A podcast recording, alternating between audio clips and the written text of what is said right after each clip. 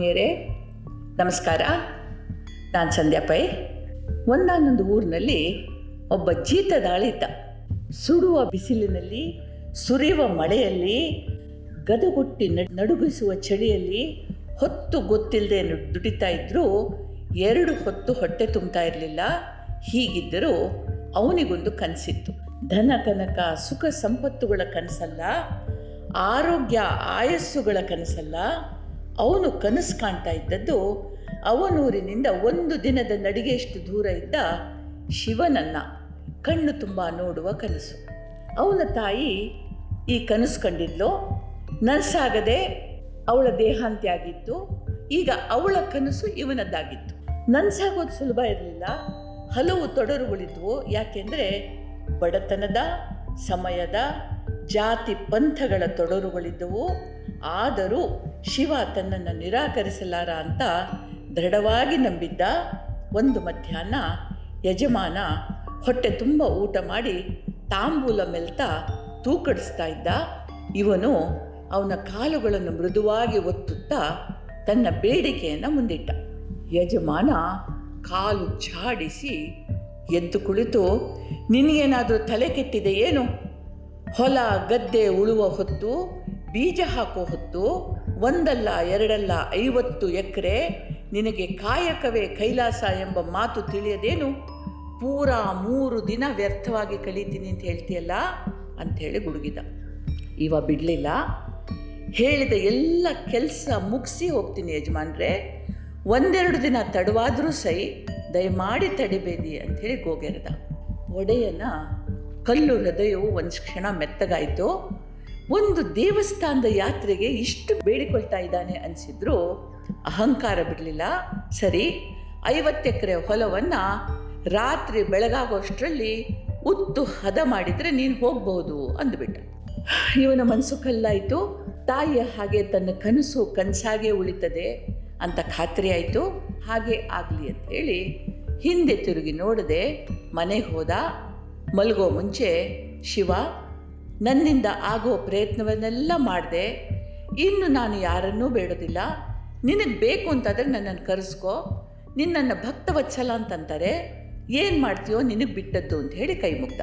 ಮಾರನೇ ದಿನ ಬೆಳಗಾಗ್ತಾ ಇರೋ ಹಾಗೆ ಯಜಮಾನ ಬಾಗಿಲಲ್ಲಿ ನಿಂತಿದ್ದ. ಇವನನ್ನು ನೋಡಿದವನೇ ಇವನಿಗೆ ಉದ್ದಂಡ ನಮಸ್ಕಾರ ಹಾಕ್ದ. ಅಯ್ಯ, ಮಣ್ಣು ತಿನ್ನೋ ಕೆಲಸ ಮಾಡಿದೆ ಕ್ಷಮಸು ಐವತ್ತು ಎಕರೆ ಹೇಗೆ ಉತ್ತೆಯೋ ನನಗೆ ಗೊತ್ತಿಲ್ಲ. ಅಥವಾ ನಿನ್ನ ಶಿವ ಈ ಪವಾಡ ಮಾಡಿದ್ನೋ ಅದು ಗೊತ್ತಿಲ್ಲ. ನೀನು ಎಷ್ಟು ದಿನ ಬೇಕಾದರೂ ನಿನ್ನ ಶಿವನನ್ನು ನೋಡ್ಲಿಕ್ಕೆ ಹೋಗು ಅಂತಂದ.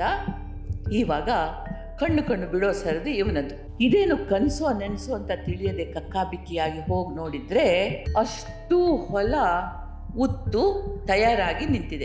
ಇವನಿಗೆ ಗೊತ್ತಾಯಿತು, ತನ್ನ ಶಿವ ತನಗೋಸ್ಕರ ಈ ಕೆಲಸ ಮಾಡಿದ್ದಾನೆ ಅಂಥೇಳಿ ಇವನ ಶಿವ ಇದ್ದದ್ದೊಂದು ಸಾಮಾನ್ಯ ಊರು, ಶಿವನ ಹೆಸರಿನಲ್ಲಿ ಬೀಡು ಬಿಟ್ಟ ಹೋರಿಗಳ ದಂಡು ಭಕ್ತರಿಗೆ ಅಲ್ಲಿ ತುಂಬ ಕಿರುಕುಳ ನೀಡ್ತಾ ಇತ್ತು. ಆದರೂ ಯಾರಿಗೂ ಸ್ವರ ಧೈರ್ಯ ಇರಲಿಲ್ಲ. ಶಿವನಿಗೆ ಬಿಟ್ಟವಲ್ಲ, ಎಲ್ಲಿ ನೋಡಿದ್ರಲ್ಲೂ ಕೊಳಕು ಕಸದ ರಾಶಿ. ಇವೆಲ್ಲ ದಾಟಿ ಇವನು ದೇವಸ್ಥಾನದ ಮಹಾದ್ವಾರಕ್ಕೆ ಬಂದ.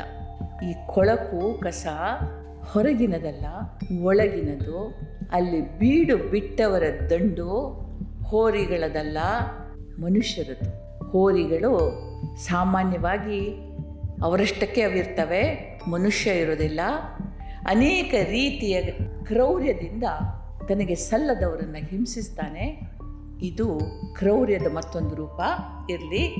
ಮಹಾದ್ವಾರ ದಾಟ್ತಾ ಇರೋ ಹಾಗೆ ಇವನ ಮೈ ರೋಮಾಂಚನಗೊಂಡಿತು, ಮನಸ್ಸು ಪುಳಕಗೊಂಡಿತು. ತನ್ನ ಸ್ವಾಮಿಯನ್ನು ನೋಡುವ ಗಳಿಗೆ ಹತ್ರ ಇತ್ತು ಅಂತ ಯೋಚಿಸಿ ಇವನು ಎದೆ ನಗಾರಿ ಹಾಗೆ ಬಡ್ಕೊಳ್ಳೋಕೆ ಶುರುವಾಯಿತು. ಅಷ್ಟರಲ್ಲಿ ದೇವಸ್ಥಾನದ ಕಾನೂನು ಅವನನ್ನು ನೋಡ್ತು. ಅರೆ, ನೀನು ದೇವಸ್ಥಾನವನ್ನು ಪ್ರವೇಶಿಸಲಿಕ್ಕೆ ಅರ್ಹನಲ್ಲ? ನಿನ್ನ ಹುಟ್ಟು ಅಂಥದ್ದು. ನೋಡು, ಆ ನಂದಿಯನ್ನು ಮುಟ್ಟಿ ನಮಸ್ಕರಿಸು. ಅದು ನಂದಿಯ ಒಡೆಯ ಶಿವನಿಗೆ ತಲುಪ್ತದೆ ಅಂತ ಅಂದರು. ಇವನಿಗೆ ದುಃಖ ಆಯಿತು. ನಂದಿಯ ಮುಂದೆ ನಿಂತ, ಅಯ್ಯ, ನನ್ನ ಮಿತಿಯ ಅರಿವಿದೆ ನನಗೆ. ಜೀವಮಾನ ಪೂರ್ತಿ ಆವಾಗ ಆವಾಗ ಈ ಮಿತಿಯ ಬಗ್ಗೆ ನನಗೆ ಎಚ್ಚರಿಸಲಾಗುತ್ತಿತ್ತು. ಆದರೆ ನನ್ನ ಮತ್ತು ನನ್ನ ಸ್ವಾಮಿಯ ಭೇಟಿಗೂ ಈ ಮಿತಿ ಹೇರೋದು ಸಾಧುವೇನು? ನೀನೂ ಭಕ್ತ, ನಾನು ಸೇವಕ. ಒಂದು ಬಾರಿ ನನ್ನ ಸ್ವಾಮಿಯ ದರ್ಶನ ಮಾಡಿಸಲಾರೆಯಾ? ಅಂತ ಕಣ್ಣೀರು ಹಾಕಿದ ನಂದಿ.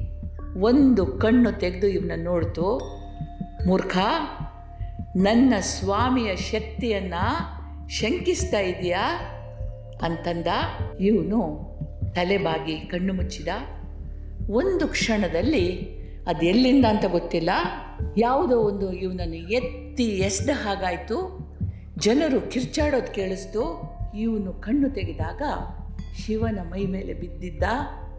ಇವನ ತಲೆ ಶಿವನ ಪಾದಗಳಲ್ಲಿತ್ತು. ಪ್ರಾಣ ಶಿವನಲ್ಲಿ ಒಂದಾಗಿತ್ತು. ಜನರೆಲ್ಲ ಕೂಗಾಡಿದ್ರು. ಯಾವುದೋ ಹುಚ್ಚೆದ್ದ ಗೂಳಿ ದೇವಸ್ಥಾನದ ಪೌಳಿ ಪ್ರವೇಶಿಸಿ ದಾಂಧಲೆ ಎಬ್ಬಿಸಿದ್ದು. ಇದರಿಂದ ಉಂಟಾದ ಗದ್ದಲದಲ್ಲಿ ತುಂಬ ಜನರಿಗೆ ಪೆಟ್ಟಾಯಿತು. ಗುರುತು ಪರಿಚಯವಿಲ್ಲದ ಪರುವೂರಿನವನನ್ನ ಎತ್ತಿ ಎಸೆದ ಪೆಟ್ಟಿಗೆ ಅವನ ತಲೆಯೊಡೆದು ಶಿವನ ಪಾದಗಳಲ್ಲಿ ಅವನ ಪ್ರಾಣ ಹೋಗಿತ್ತು ಅಂಥೇಳಿ ಮಾತಾಡ್ಲಿಕ್ಕೆ ಶುರು ಮಾಡಿದರು.